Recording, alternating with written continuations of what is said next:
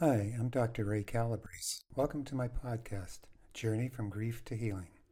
Grieving is difficult. I know.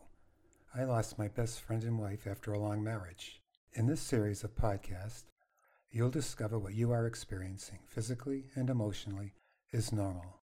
Healing is possible. Remember, love always wins. Life will get better. Episode 45 Memories of yesterday's emotional storm still stayed with me, and they were the topic I wanted to discuss with Em, whether she wanted to talk about it or not. Well, I'd soon find out. I arrived at the coffee shop early. I found a table by the window. I sat and waited for Em. She came five minutes later. I joined Em in the coffee line. Em and I took our coffees and returned to our table. I asked Em about her trip to New York. And she said, Tell me what's going on. Well, that was all I needed. And I started. I'm stuck, Em. The storm that swept through yesterday, it's holding on. I thought it left, but it keeps moving. It keeps coming back. It keeps swirling around me. It doesn't want to move. Em smiled compassionately at me. Don't try to think things through, Ray. Talk about suffering as you experience it. Let's see where it takes you. Let's just keep everything simple. You just want me to talk and not think? Keep it simple, Ray. Let the words roll out of your mouth without you trying to make sense of what you're saying. Let's see what happens. I'll give it a try, Em. I suffer. I am no longer who I was. I feel it at a deep level. I see it in my behavior. I don't know where suffering is leading me.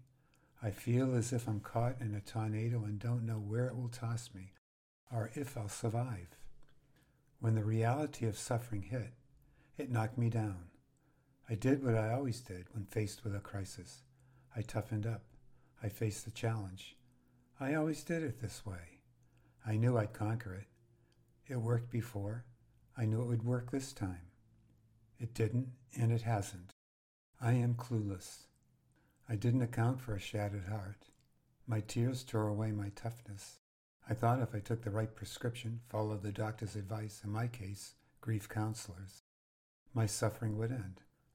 I can't count the number of times I heard from well intentioned people that say things like, Time heals, Ray. You'll get through it.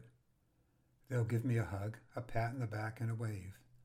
I'd smile back, but I wanted to scream, Meet me where I am, not where you think I am, or where you think I'm supposed to be. Listen to me. Hear the anguish in my voice. See the pain in my questioning eyes that wonder if you want to listen to me again. Understand my fears about tomorrow, and the day after, and the day after that day. Instead of screaming, I kept my thoughts to myself and listened as they told me my open wounds would close. Their words were gibberish. They said things like, You'll have a scar you will soon forget. Your suffering will end, and you will hold on to only good memories of Babe. Maybe that's true, but it hasn't happened. I became aware of being self absorbed. I was in a universe of one. I am in the house of suffering, the shades drawn, and I have no clue if it is night or day, rainy or sunny outside of the house of suffering. It's a fight every day just to survive. Em sat quietly, watching and waiting. I became impatient for her to respond. Well, Em, when are you going to say something? You're just staring at me. Em turned away from me and turned her attention to the window. I looked out the window to find what she was trying to see. All I saw was the blue sky losing its fight to the clouds. Em turned her attention back to me. We're finally going to get a cold front. It will feel more like Christmas, at least for a few days before it warms up. The thought of a cold front and clouds and the expected showers triggered a memory of my visit to New York. I had no idea where Em was going with this train of thought. She continued, When Nathan and I were in New York, we went to Central Park for a walk. We got halfway around the park when a cold rain started. The trees without their leaves provided little cover since a brisk cold wind accompanied the rain. We did the only thing we could do keep on walking. Our hair and clothes soon became soaked. I felt the chill from the cold rain. Goosebumps covered every bit of my arms. I was shivering. We kept on walking.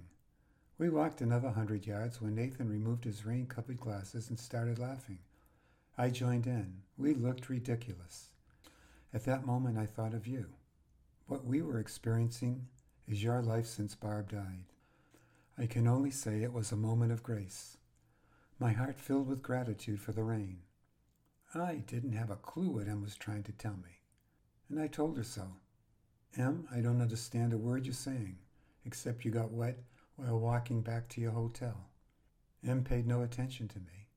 She continued. My inner voice was telling me the rain is symbolic of healing. I stopped walking and lifted my eyes to the gray, rainy sky. I grabbed hold of Nathan's arm and thanked God for the rain. Nathan asked me why I stopped and thanked God for the rain. Nathan said he thought I could thank God as easily when we were out of the rain. I told him the rain was symbolic of washing suffering away.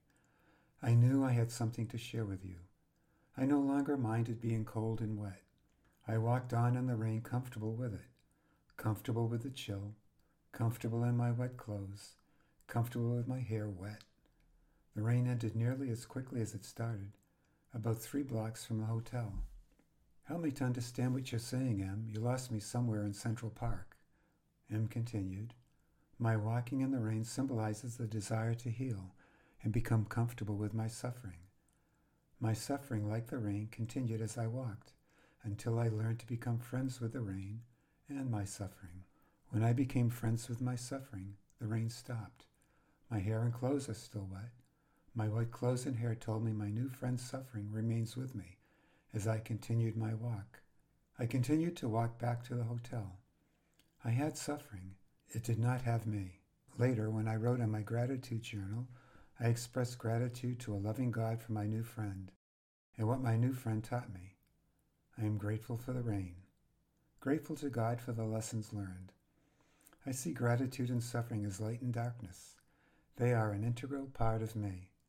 I was silent for a moment, and I just looked at Em. And I finally said, That is a deep and profound insight. Thank you for being patient with me and sharing it with me. It helps me to think beyond myself and of the human experience. Eventually, great suffering happens to everyone. We can't avoid it.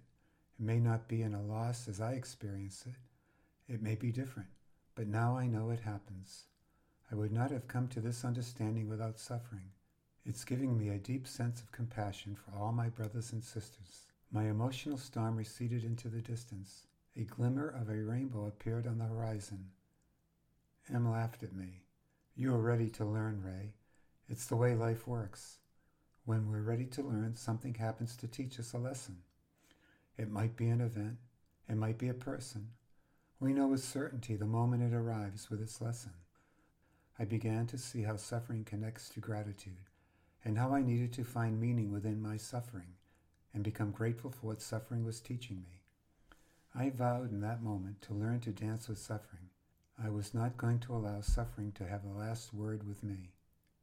Em interrupted my reflection. If you dwell on the unfairness of life and suffering, Ray, you will not heal, and you will not have any semblance of a meaningful life. What if you never met Barb? Instead, what if broken relationships marked your life? What if you died at a young age and left Barb alone with the five girls?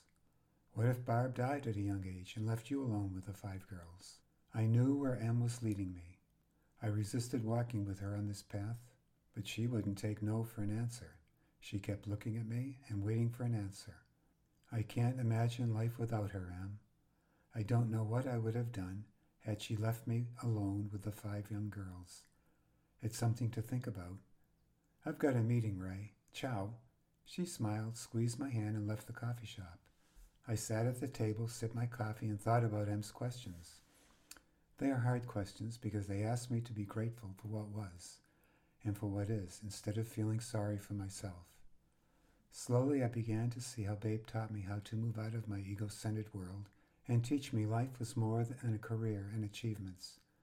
I would learn none of these lessons without her. I was grateful for our time together. I was grateful we raised five strong, independent, loving women.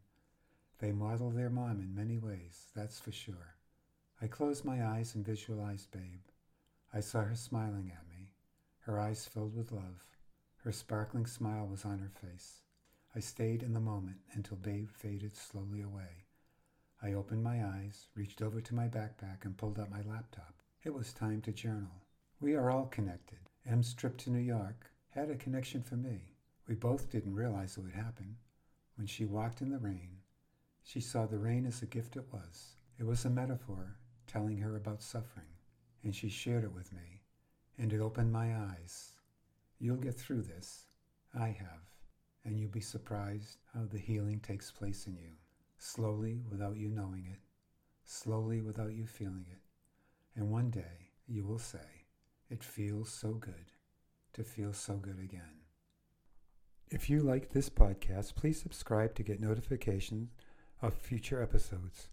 You can also check out my blog, Looking on the Bright Side, at www.dancingalone530.com. It's all positive and uplifting. If you have any questions about my grieving experience I want to share your grieving experience with me, please email me at ray.breeze, B-R-E-S-E, at gmail.com. Have a great day. Stay strong and never quit. Never give up.